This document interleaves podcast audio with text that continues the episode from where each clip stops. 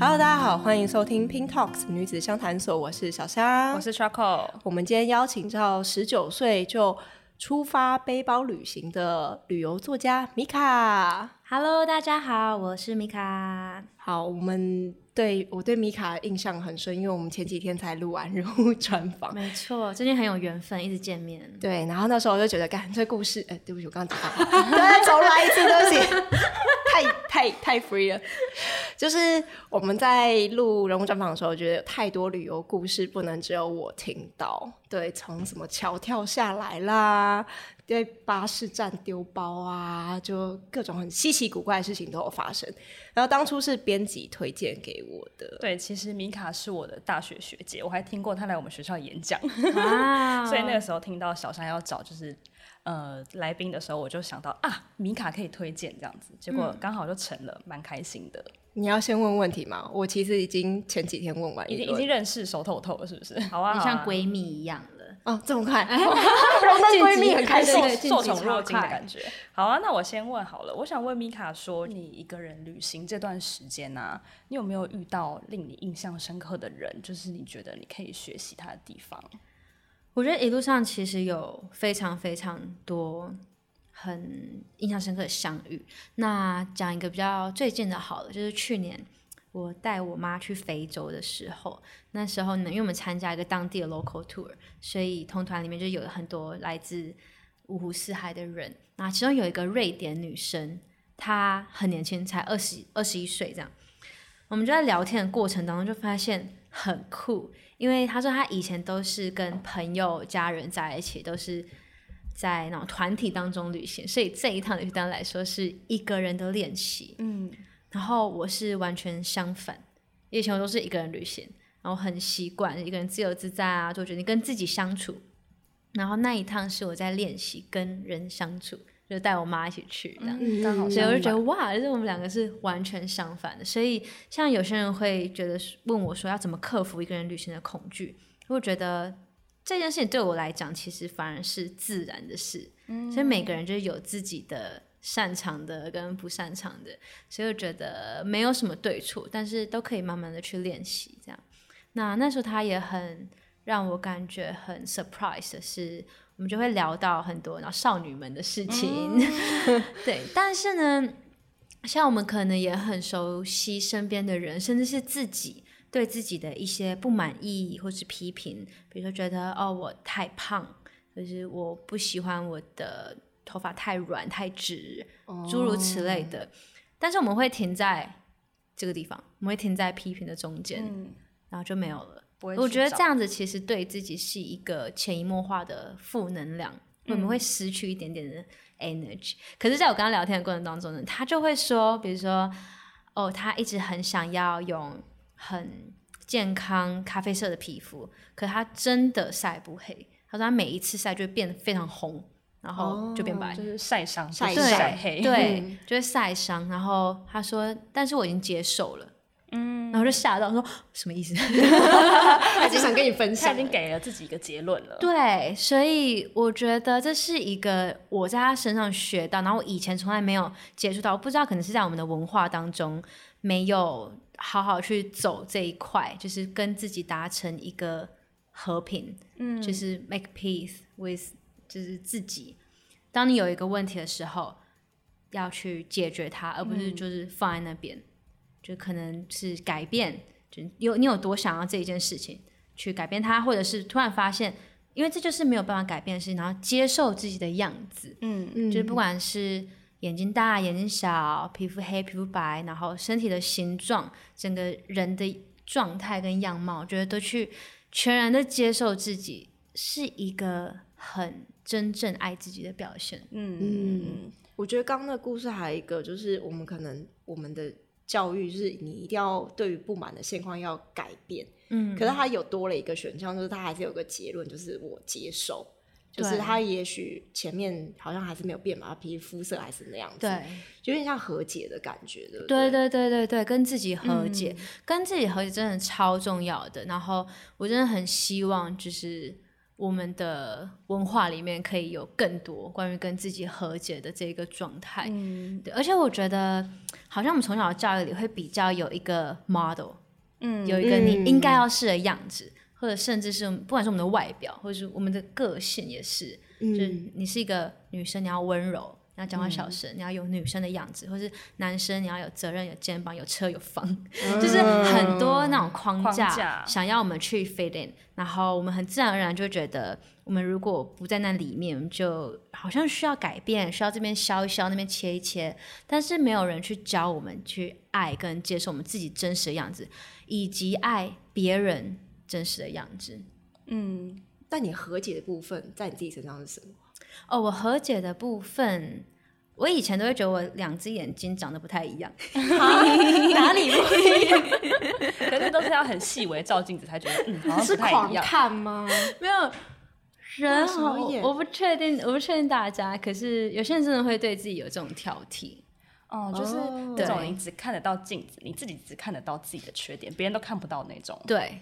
就是你自己觉得哦，我好像粉刺很多，可是其实别人都不怎么觉得。就算我跟你说人总是不对称，你也没有办法接受，就是这样子的。以前的我就是会可能会想要贴双眼皮贴，或者是就是只要调整，哦、或者是拍照的角度，觉得我会比较 care。但是我现在真的就是不在乎，你也不用在乎，我 就觉得没有什么好在乎。那刚问了一个就是算正面的印象深刻，那有没有、嗯？比较雷的。雷包们这样，雷 对雷的故事，旅行的雷包。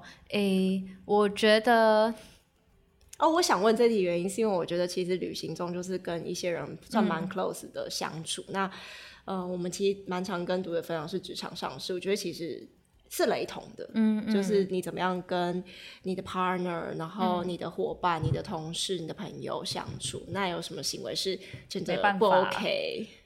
不为自己负责，例如说两个人一起出游，然后觉得，哦，你比较会，那就由你来做这些事情好了。职场上也会，对，或者是啊，可是我我英文不好哎，那就交给你，那你对对对对对，就是会摆烂，我觉得算是摆烂。我觉得英文好不好是一回事，但是你愿不愿意试试看？对啊，你有没有那一份心？你有没有想要去做？你愿不愿意参与？我觉得那个态度跟我觉得跟职场里面应该是一样，就是态度很重要。即使你可能能力真的还没有到那里，但是你很尽心尽力，愿意去尝试，然后甚至愿意去寻求帮助，为了达到这件事情，那感觉是很不一样的。嗯、或者是啊，我就做不到啊，啊，我就不会啊。好，那我想 问一下，那 Choco 你有碰过同事有发生这种事情？他可能就用一种赞美你的方式说：“可是 Choco，你就是做的比较好啊，就那你来。”其实这种这种人在我周边好像蛮多的，多抱怨没有啊？就是其实，在旅行上面也是，因为我很喜欢排行程，我很喜欢安排做事情，然后找好吃的地方，找什么找什么，嗯、然后就有人说：“哎、欸，那既然你喜欢，那就给你做。”那我排出来又在那边抱怨，这是怎样？就超讨厌，抱怨也是我觉得很大雷。就是你没有给一个建设性的东西，我觉得你可以挑剔啦，或者是、啊、你可以给我意见，提出意见，然后提出更好的建议，这样。对啊、单纯说不好，抱怨真的不行。你们两个是都经历过，就是排完行程，我们现在这边就怨气超重的，排完超好玩，然后说哈，可是我觉得很晒。对啊，嗯、那那你提供一个室内的给我，然后我 OK，那就去。为什么要走那么久？对，我觉得旅行真的其实就像一个人生的缩影。所以，当你跟一个人出去旅行的时候，你们其实就是在一起过一场人生。而且，我觉得你们两个是那种，就是感觉已经是心思很缜密的那一种，已经其实尽量考虑大家的需求，然后旅行要很顺利那样子。所以，这种时候再被批评，真的是，嗯，掐死留在机场。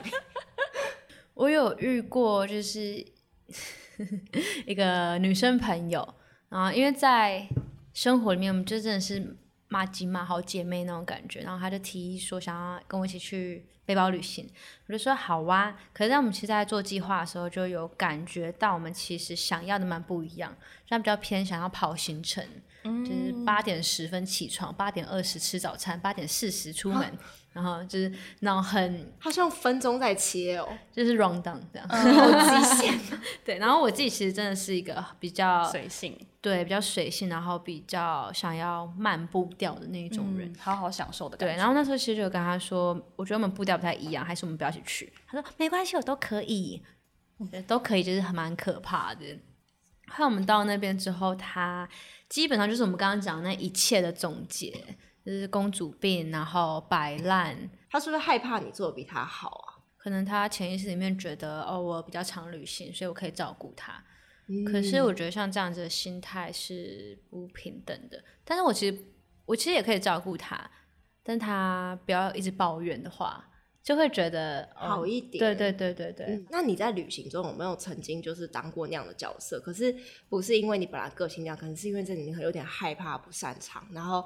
可是你可能也不喜欢自己是那个样子，你有没有用什么方式让自己有勇气一点？譬如说，就真的你的旅伴就英文讲的很好啊，嗯，那但你会不会有一些时候觉得，哎、欸，我不想要总是依赖他，我想要跳出来，虽然我英文有点破。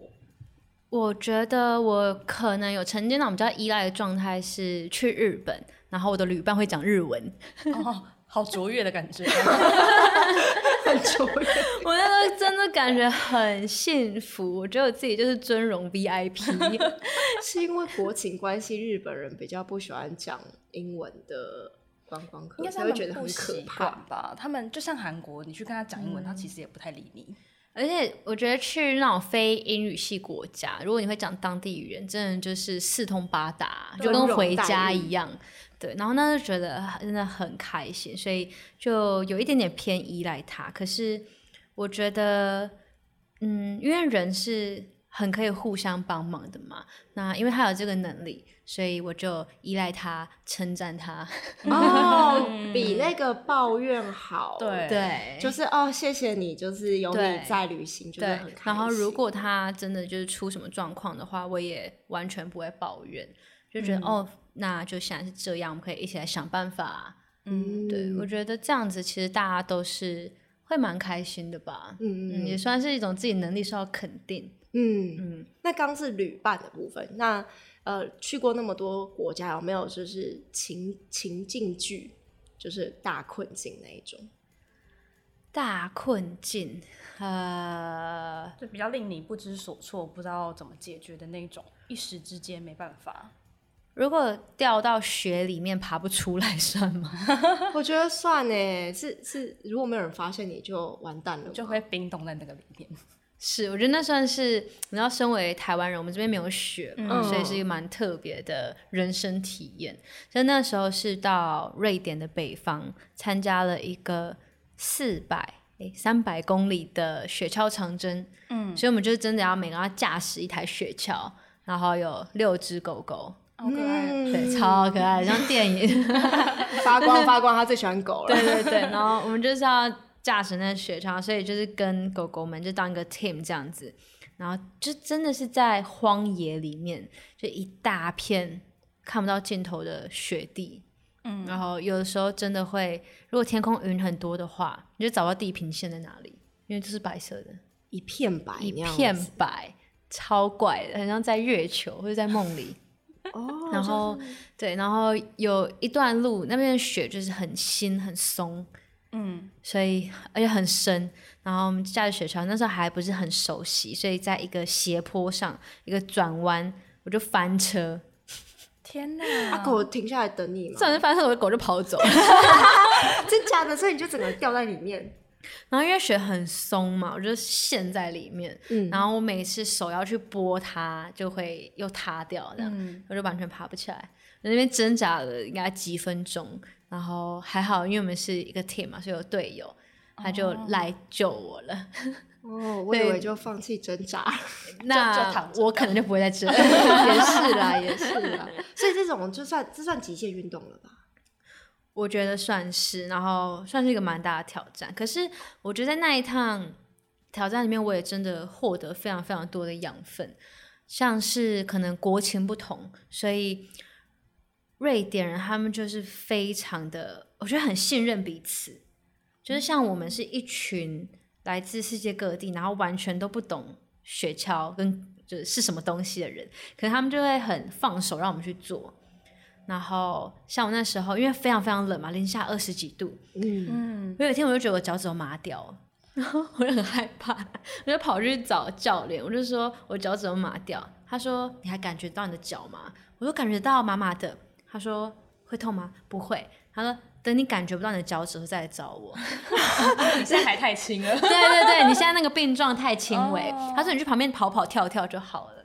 哦，所以他那个症状是他马上判断你就只是 血液循环不良吗？对啊，就可能因为冷，所以就循环不是那么好。可是他们就是很 chill，嗯，很会给你空间去，不管是放，像我刚刚那样，就是整个摔车，就也没有人会，你还好吗？你还好吗？就是在把你拉起来，然后他相信你其实自己 OK。对对对，所以我觉得在那边得到的是犯错的空间，然后从犯错的空间去得到。自己有能力的那个自信，好像是哎、欸，真的是你出国之后，你就会觉得好像别人给你犯错空间比较大，会让你自由发挥。对，可是可能在台湾就会觉得，哎、欸，你犯错那就要马上改进。对对对对对，对我觉得在台湾大家很害怕犯错，嗯、甚至是大人很害怕小孩走错路或是做错选择，嗯、然后就会太过度的介入。嗯，甚至我觉得不要说就是。比较偏组织类型，其实过分关心也是，就是他其实跌倒，你就是让他自己爬起来。嗯、可是也许他当他还没有觉得什么，就旁边人比他还惊慌，他觉得哇靠，超赛完。对，然后我觉得这种状态，当事人会变得更害怕，对因为旁边的人看起来很害怕，嗯，他就会觉得哦，这是一件非常需要害怕的事情。哦，所以其实旁边的队友定心丸类型，其实。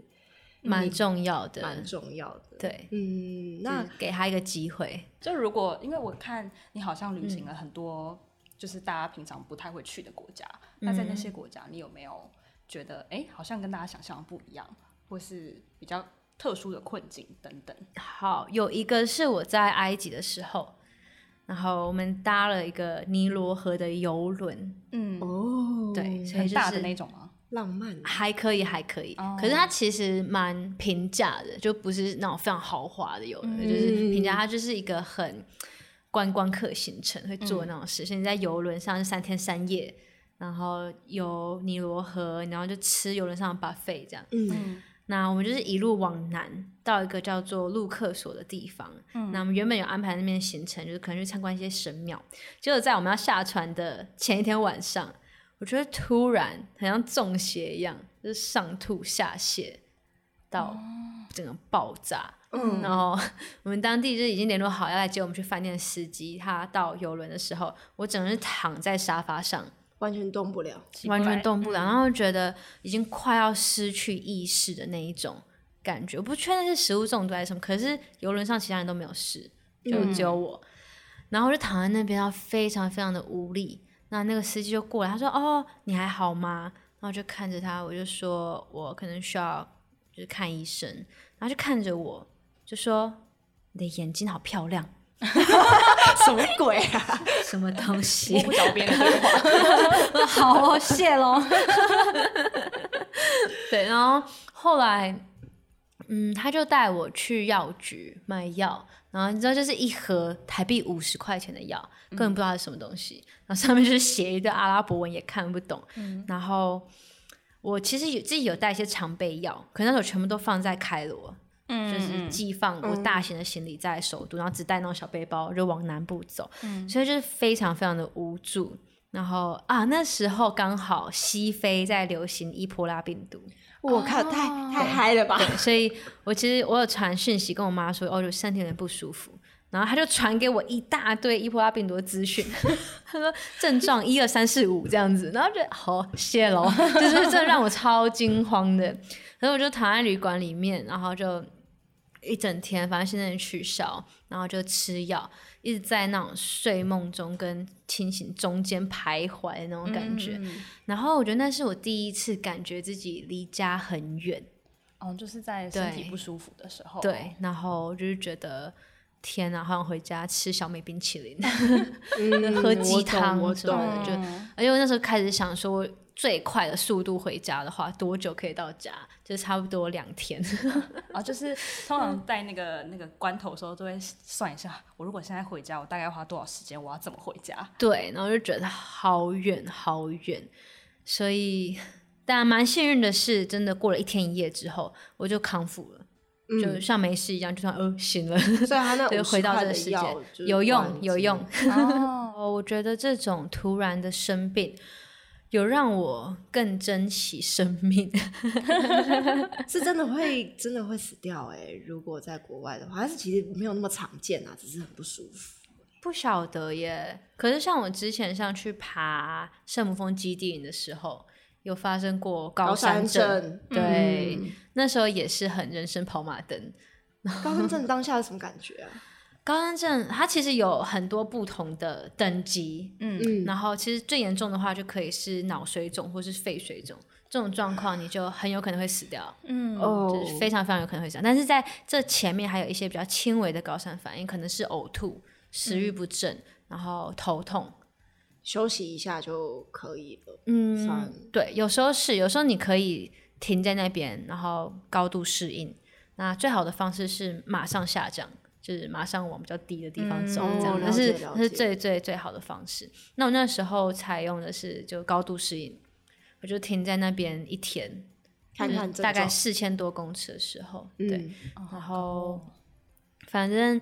第一次感受到高山症那个晚上真的很可怕，因为你不知道它有多严重，很怕睡着就醒不来。哦，有到这么严重？有人会，对，然后是有发生过的，嗯，对，所以那时候就只能晚上，然后就是，可是我学那时候学到好好的感受自己的身体，嗯。因为在那之前，我们有遇到一个经验很老道的登山者，他就在山屋的大厅里面，就是跟大家说：“哎，接下来你们会到四千公尺以上。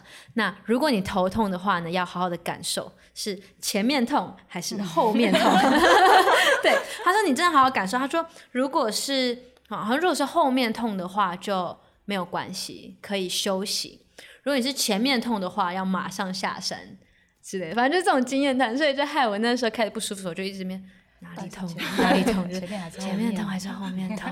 嗯，到底是哪里？就是很认真很认真在感受，对对对，然后超害怕是前面吗？是前面吗？还是中间？而且那时候也在践行的时候，因为高度很高，然后所以真的很喘不过气，然后身体非常非常的累。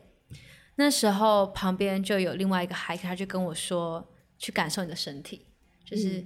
嗯”然后去感谢你的身体，感谢你的腿，感谢你的肺，然后就是感谢他们一直陪着你到现在，感谢你自己在呼吸这一切。我觉得听起来好像会觉得有点缥缈，但是还蛮重要，而且它是很容易在我们日常就是资本主义的生活当中被遗忘的。哦，对，太快，我们会太理所当然，嗯、觉得哦，我就在做这些事情。我觉得有呼应到前面米卡说，就是往世界去走的时候，嗯、你会探索你自己，自己对，嗯，对，你会发现可能一你一直在找的东西在你自己身上。就是你旅行了这么久，然后到现在还会不会听到大家阻止你的话？嗯、就是你可能一个人旅行，大家都会说哦，好危险哦之类的。我觉得已经不太会从身边的人听到这些话，可是你知道，像网络上，因为人真是百百种，所以。偶尔还是会有酸民，就是没事经过想酸一下，嗯、就觉得哎这样很危险啊，或者是不值得推荐，就是会想要否定你一些东西。但是我觉得已经不太会被这些声音影响了，因为我就是知道我自己在做什么，然后我知道我想要什么，这样。是不是背包旅行没有想象中那么的可怕？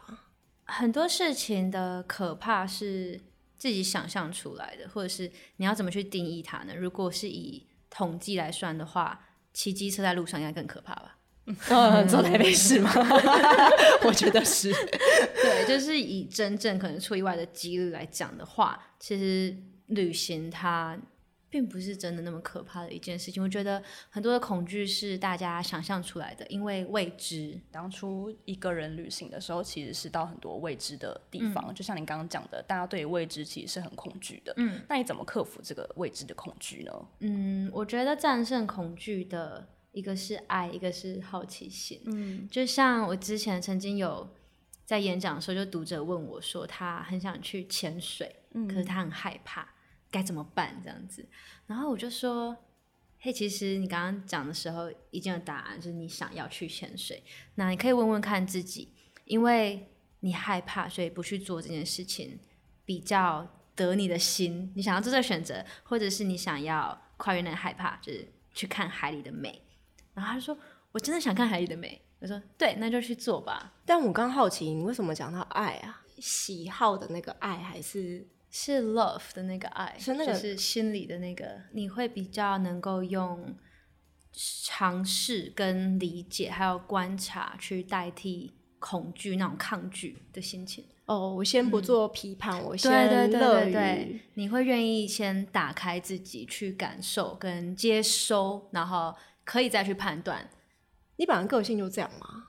我觉得我是长成这个样子，是旅行之后才开始长，还是旅行前啊？我觉得旅行真的带给我很多，然后这一路上不管是向外跟向内的探索，其实都比旅行之前的我成长非常非常的多。我从高中的时候就很想要向外探索，嗯、因为觉得世界很大。然后那时候可能有想要去美国，想去日本。那后来来来到台北念大学之后，我就开始没有那么想要去大家很想去的地方，去过的地方，嗯、常听到的地方。对对对，我就想说，那我想要去一个陌生的地方，有点想要。跳脱原本所有的文化框架跟期待，去有一个机会把自己变成白纸，重新认识自己的那种感觉。所以我觉得那时候是保持了这种心情，然后就去。所以一路上当然就会有很多的碰撞，然后很多的可能自我醒思、反省，然后重新跟世界有连接。呃，暂停学业，然后去旅行这件事情，嗯、有受到家人的反对吗？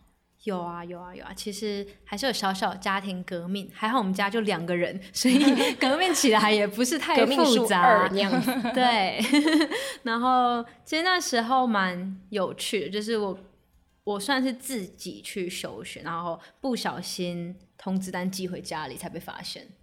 哇，这个也太……其实这个不鼓励，还是鼓励大家正面沟通。父母会有点崩溃。我很可以理解，就是为什么正面沟通有时候变得很难，因为。没有人天生就很善于沟通，然后有时候我们的父母会因为担心而变得比较易怒，嗯，他可能会开始对你生气啊，或甚至不认同你。我那个时候也有经历这样子的过程，所以我就跟我妈说，我想要写书，嗯，然后他就觉得什么东西呢？你到底在讲什么？完全没有办法理解，就为什么你不要好好念大学？为什么你不要真的就是按部就班？走他们可以安心、觉得会很安全的路。可是老实说，如果就这样子念完大学，也不是一个人生的保证啊，嗯，对吧？就是未来还有很多很多的事情要面对，就有点像我们高中的时候，老师就会说，考上大学就自由了，你的人生就一帆风顺，但并没有。哎，对啊，我们都知道并没有。嗯，所以那个时候，我觉得。我还蛮感激自己，就是勇敢的做这个决定。所以我觉得他重点真的并不是在休学这件事，而是我想要做什么。嗯，我觉得刚米卡讲到，就关于正面沟通这件事情很难。嗯、其实不止小朋友觉得很难，我觉得大家忘记，就是有些时候大人不见得也会做这件事。尤其是当你觉得你的父母本来就是你的一片天，他好像应该要理解你，然后。支持你要去做的事情的时候，嗯、怎么今天你想要勇敢，然后就你的父母好像不不理解？对，再、嗯、想想看，他也没有背包旅游过。其实，如果你真的想要正面沟通，应该是把查到的那一些资源分享给你的父母。嗯、就比如说，嗯、哦，我是有规划的，我是、嗯、我的目的，就像米卡说的，他说他想出书。对我觉得这还是重点，因为我其实，在访他过程里，我有意识到，就是我原本 highlight 的地方在休学。可他后来就直接说，他休学根本不是重点，嗯、休学只是因为我要做这件事必经的一个其中一个过程。嗯、我们听众可能年纪比较小，要意识到一件事，就是不是休学就可以改变什么，是你规划，就是接下来你要做什么。然后如果假如说休学是必经的过程，你再去说服你的父母会比较适合。对对啊，就是我希望他是一个就是。正向的动力，而不是一种逃避。哦，对，因为我书念不好，所以我休学。或者因为我不快乐，所以我休学。就是比较希望是可以去想说自己是想要做什么，嗯、所以要离开现有的状况，就是需要有规划的，嗯、不是说我现在休学，我就可以哦之后过得一帆风顺这样。其实休学那不是一个重点，这样子。对，当然不是。我觉得不管是就学、就业，还是休学，或者是。重读各种选项，其实都只是人生的一个阶段而已。嗯、所以，不管在任何的状态里面，都可以时时刻刻的去反问自己：就是我喜欢现在的状态吗？我是不是正在往我想要的状态的道路上面？这样。但我也想问米卡，就是刚刚讲到说，你不能因为不快乐而休学。那所以，我们只要去追求自己会快乐的事情，就是都是 OK 的吗？还是你觉得还是有一些正事正务要做，不能完全就是很感性的去做这件事情？我觉得这件事情就是，就像你旅游一定会有不开心的时候，你不能就说啊，那我不旅游了，登出。我觉得有点像是每件事情都有代价跟责任，嗯、就是你如果要选择，可能。让你快乐的事情，你当然理所当然还是要为他付出。我所谓的快乐，并不只是玩乐而已。我所谓的快乐，是比较像是你做这件事情的时候，你感到生命好像在燃烧，你觉得很有热情，这样子的快乐，而不是说就是我出去 party 到天亮，然后每天觉得很快乐，哎，也是一种 快乐啊。当然也是，当然也是，可是快乐不一样，对对，对，就是我觉得比较像是找到一个人生的置业。我很喜欢你部落格一句话，是说，就是工作可以填满你的口袋，旅行可以填满你的灵魂。嗯。真的耶！我觉得，如果你心里有一点点那种想要一个人去探索的想法的话，就一定要去，因为其实不在于你去多远，或者是甚至只是在你家后面的公园走一圈，重点是你的那个心。你把自己放到外面去，然后接受一路上发生的一切，我觉得你回来就会变成一个不一样的人。我真的有一个实际的故事，就是以前有一个朋友，他就是上班族，然后工作其实都很 OK，可是他一直不太快乐，他觉得就有点卡住卡住这样，然后我就一直很鼓励他一个人去旅行，直到有一天我再遇到他的时候，他说：“米卡，我一个人去环岛了。”然后他就开始跟我分享他一路上的故事，他骑摩托车，然后说他可能在五岭快要没有油，然后雨很大，巴拉巴拉之类的。重点是在他讲这些话的过程当中，他眼里有光闪烁。嗯，我懂。他真的变成了一个有自己的故事的人。然后我觉得，因为那一趟的小小的冒险，让他更体会到自己生命的重量以及存在的价值。我觉得真的是很珍贵、很珍贵的。就是说，你有没有因为旅行，就是有一些不一样改变？感觉永远让自己后退一步，让自己可以多一点的空间去感受跟观察。你有因为这样对别人的宽容度也变大吗？还蛮不会生气的。嗯，对。可是会嗤之以鼻。还是要拿出的时候，米卡还是有底线的哦，还是会生气。因为我觉得会会去理解，就比如说哦，这就是那个人的状态，嗯，但是我不太会去 judge 说你这样很懒，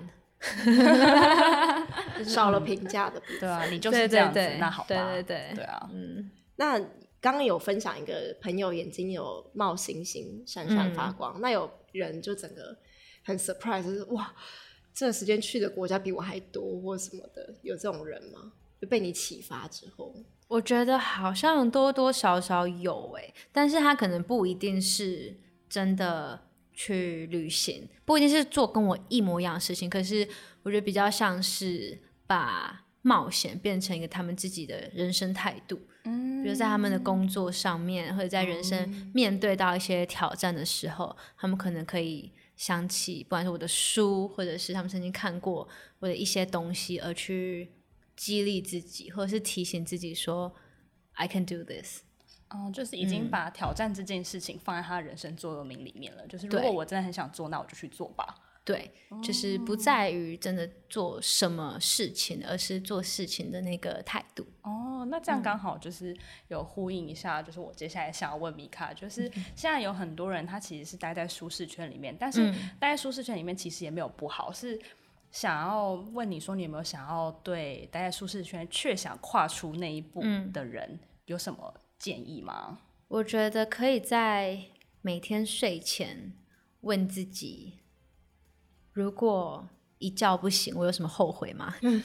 哦，就是这么认真。嗯，就是因为我记得米卡有一句话，他是说，如果就是你明天可能就会不在这个世界上，那你要遗留的是焦虑、担心，还是爱与真诚？嗯、爱与真诚，你们永远都不知道明天跟意外哪一个会先来。嗯，所以我觉得好好过每个当下，跟就是真心诚意的对待。身边的人跟每一个时刻是很重要的，以及包括真诚的对待你自己。如果有听到这一节的听众啊，也可以刚好问一下刚刚米卡说的那个问题，就是假如说你今天晚上就是你的最后一个晚上，你有什么事情你还没有做，然后你很想要做，就出发吧。就是小小的事情也没有关系，对，嗯、对，不用把它想的是一个很难很远大，我一定要做一番大事我才有价值。不用，就是小小的，就是可能是去吃牛肉面。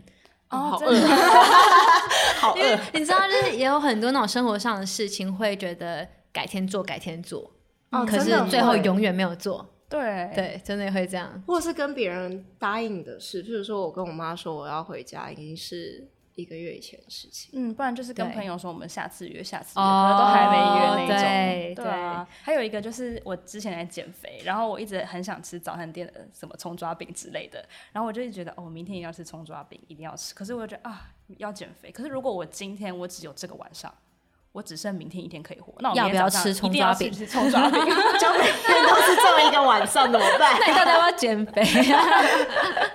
但是我觉得这种时候就不要太委屈自己，就是不要，嗯、就是你叫隔壁同事帮你吃四分之三呐，对吧？我吃两对啊，对啊，隔壁同事越来越胖，一直买葱抓饼给他，然后你只吃一口。然后最近因为米卡就是因为疫情的关系就留在台湾了，嗯、然后我们会认识他是因为他最近的一本新书，没错，嗯、叫做《留下来生活》，他要留下来生活了。对，那其实这一本书的名字，它我觉得它并不局限是要身体留在一个地方，嗯，就是并不一定是，比如说我要留在什么呃。中山区，是 大安区，对对对，不一定，而是找到一个就是你跟你自己的心想要留下来的生活方式。看一看内文，也许会有不同的启发，嗯、你会知道自己的心现在在哪里，然后想把它放在哪里，或是对你想去哪里呢？米卡他在二十七号有一个发表会。对啊、呃，我们在需要拿下手机吗？不用不用不用。二零二零年 十一月二十七号，在台北的成品台大店，晚上八点开始有我们的新书分享签名会，所以大家如果有空的话，可以来逛逛。我也想要拿书给妮卡签名，对，然后可以来聊天啊，你要不要来？犹豫犹豫犹豫犹豫，不是啊！我在想，我们尴尬的沉默。我等下去问老板，可以放我下吧。对对对，好。那 Choco 刚看你欲言又止。没有，剩下的是我私底下想问的。其实我是新闻系的，然后米卡其实是我新闻系的学姐。对、嗯。然后我想问米卡说，你觉得新闻系学的东西对你这个旅程或对你的人生帮助在哪里？我觉得新闻系像我们大一的时候第一堂课那种新闻学，就有教我们新闻的定义，嗯，就是这些伦理价值上有。有对我带来蛮多的启发，是我蛮想要奉守的一些原则。比如说，嗯、你记得新闻定义什么吗？可能不记得。哇，我觉得很神奇的是，我竟然一直记得这段话。他说，就是有组织或组织化的个人啊，对，这要默写的那种，那时候考试。对，有组织或组织化的个人所产生出公平。什么公正、具有价值的、真实类的、客观的，有背出来已经很厉害了。对，它它的价值就是公平、公正、客观以及真实。真实学到这个是新闻学，就像第一课这样，嗯、对我们那时候都是新鲜人来讲，我觉得蛮震撼的，就是有一点好像把我的人生定锚一样那种感觉。嗯、那后来也就是很快的就会看到，其实这个世界不是这么运作的。嗯，你会开始看旁边的新闻，嗯，好像有公正吗？好像没有哎、欸，跟我学的对，然后有真实吗？好像也不一定。那我觉得它有影响到你的部落格，就是如果大家喜欢看文字，你们喜欢听 podcast 的话，可以去看。哎、嗯欸，不对，都已经到结尾了，他都已经听完了，也非常 欢迎去看一下那个米卡的那个米卡的部落格。对对对对，我很喜欢米卡讲关于爱这件事情。我也很喜欢，对，因为他本人长得很有爱，内心也内心也充满爱，我很喜欢就是充满爱的人，因为我觉得他带给你的正向力量是那种爱抱怨的人没有办法给你的，嗯、你会一直想要接近他的感觉。就是他不会告诉你一个解答，基本上就是你要、嗯、你要照你自己的方式去摸索，但他跟你讲他的思路是什么，嗯，对，所以我也蛮推荐，就是听众如果听完这一期的话，可以更去探索自己的内心。嗯嗯，听我们讲了这么多，很有兴趣的话，一定要去描述栏里面看一看，记得点哦。再呼吁一次，就是十二月二十七号。晚上八点，没错，台大成品，很好，有默契。再来再来，新书签名会，好，那我们这一期就到这边结束喽，谢谢大家，下次见，拜拜。拜拜。